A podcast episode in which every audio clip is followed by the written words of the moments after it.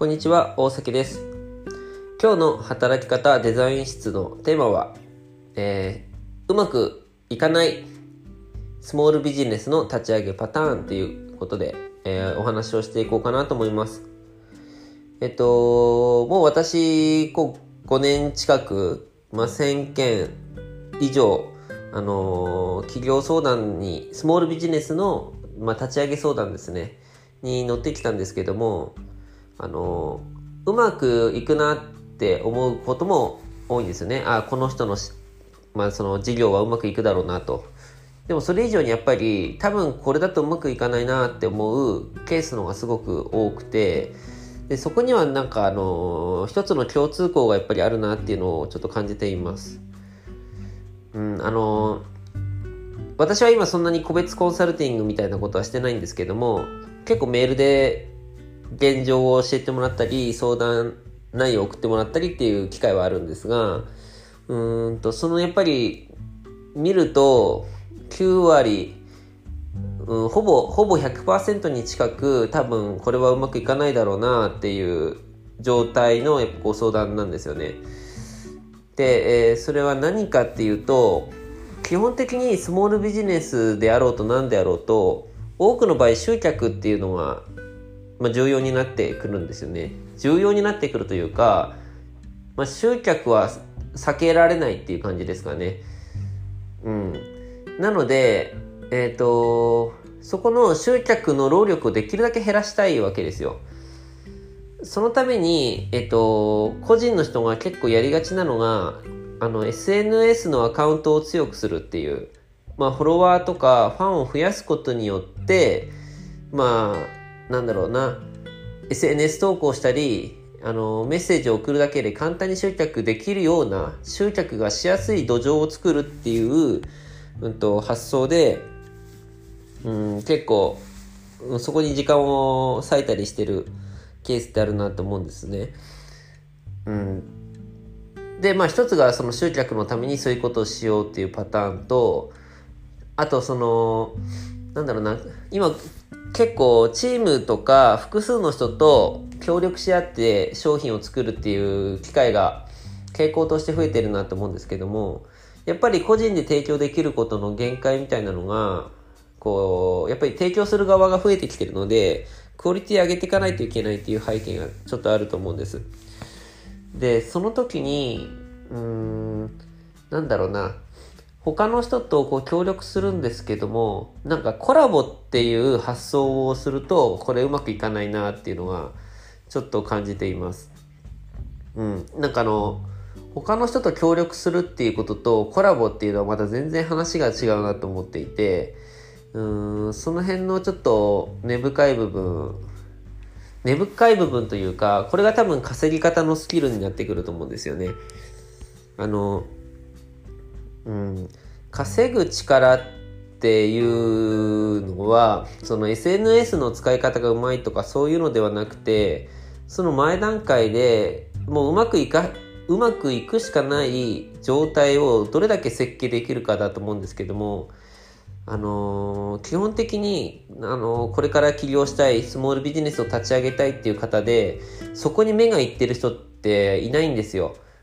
あのそれがさっき冒頭に話した9割以上、ほぼ100%の人がうまくいかないだろうなって思うのは、あの本来一番目を向けなくちゃいけないところに目を向けてないんです。限りなく100%の人が。で、ただ、えっと、過去に自分で事業を立ち上げたことがあるとか、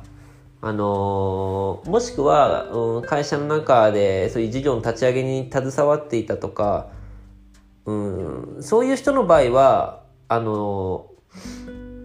ちゃんと、うん、発想があるんですよ。最初からうまくいけるようなビジネスを作るっていう発想があるんです。それがもう本当に限りなく少なくて、全体の1割未満かなっていう感じ。でもその1割未満に入っちゃうと、もう全然ビジネス相談とか、こうコンサルティング雇う必要性とか全然なくて、もう自分でやっていけるよねっていう、うん、そこ結構ジレンマあるなと思います。もう気づいてないんですよね、やっぱり多くの人が。じゃあそれどこのポイントかっていう話なんですけど、基本的には、あの集客の労力を限りなく減らせるような状態とは何かをしっかり自分の中で作り込むってことですね。で、多くの人の一つの答えが SNS のアカウントを強くするなんですけど、うん、それは少し、うん、それも必要になってくるケースあるんですけど、それより、なんていうのかな、なんか SNS の影響力だと、ちょっと、不安定というか、ブレがあるんですよね。じゃあ、そう、そうではなくて、もっとしっかりした土台のこう集客が不要とまでいかないんですけど、集客労力の少ない設計の仕方って何かっていうと、うんと、一つは、その、いわゆるポジショニングって言われる部分なんですけども、そこの部分って、あの、すごくニーズはあるけど、誰もできてないよねっていうポイントで勝負するっていうことですね。で、うん、かつ、うん、そのポジションに、ポジションをしっかり抑えるっていうことプラス、うん、なんていうのかな、そのポジションを抑えてる状態ってどういうことかっていうと、自分側はもちろん売り上げとかのメリットは、あのー、あるんですけども、ちゃんとお客さんにもそのメリットがしっかり提供できているっていう状態ですよね。それが、うんと、ちゃんとポジション取れてるっていうことですね。自分だけが美味しいポジションだと、で、お客さんにとっては、うん、お客さんにとって関係ないポジションとかもあるんですよ。確かにそこ空いてるんだけれども、お客さんが求めてないとか、そういうんじゃもちろんダメなので、あの、ちゃんと自分側にもお客さん側にもメリットのあるポジションを抑えるっていうのは一つ。で、えっと、そうすると集客は確かに容易になるんですけど、まだ足りないんですよね。で、次に何が大事かっていうと、あの、まあ、これはちょっと人間の購買心理とか、一つの力学が働くなと思うんですけども、あの、これさえあれば集客が楽っていう実績を作ることなんですよね。で単純に考えて、あのー、全く無名の人が商品、うんまあ、例えば研修を売りますってなった時に、まあ、効果が見込めないですよね。で、えっと、結構身近な人にそういう研修とか、まあ、例えばコーチングみたいなのを提供して効果が出てますっていうと、まあ、多少の信頼にはなります。お客様の声もあるし、多少の信頼にはなるんですけども、あの、集客効果があるかっていうと、そうではなくて、あくまでその商品力の、うんと、裏付け、証拠としての位置づけになってきちゃうんですよね。だからその場合、うんと、やっぱり身近な人へ、あの、商品を試してうまくいきましたっていうのは、積み上がってくるといいんですけれども、初期のうちはそんなに集客には影響を及ぼさない。えー、むしろ大事なのは、あ、こんなすごい人もこの商品買っているんだとか、うーん、そうだな。それか、もう驚くほどの大きなベネフィット、ものすごい V 字回復ストーリー、あの、かつての日産の V 字回復であったりとか、あのー航空会社のね V 字回復あったと思うんですけどああいう目に見える大きな V 字回復かあのすごく権威のある人も買ってますよっていうそういうフェーズをクリアするとあのあこんな有名な人もあのいいって言ってるんだったら私も試してみようかなとかうん、なんか化粧品とかでもね、よくありそうですけど、あの芸能人が愛用してる化粧品とかになってくると、ちょっと使ってみようかなってあると思うんですよね。そういう状態を作れると、集客労力ってすごい下がってくるんで、いかにそこの部分を作っていくかっていう、が大事かなと思います。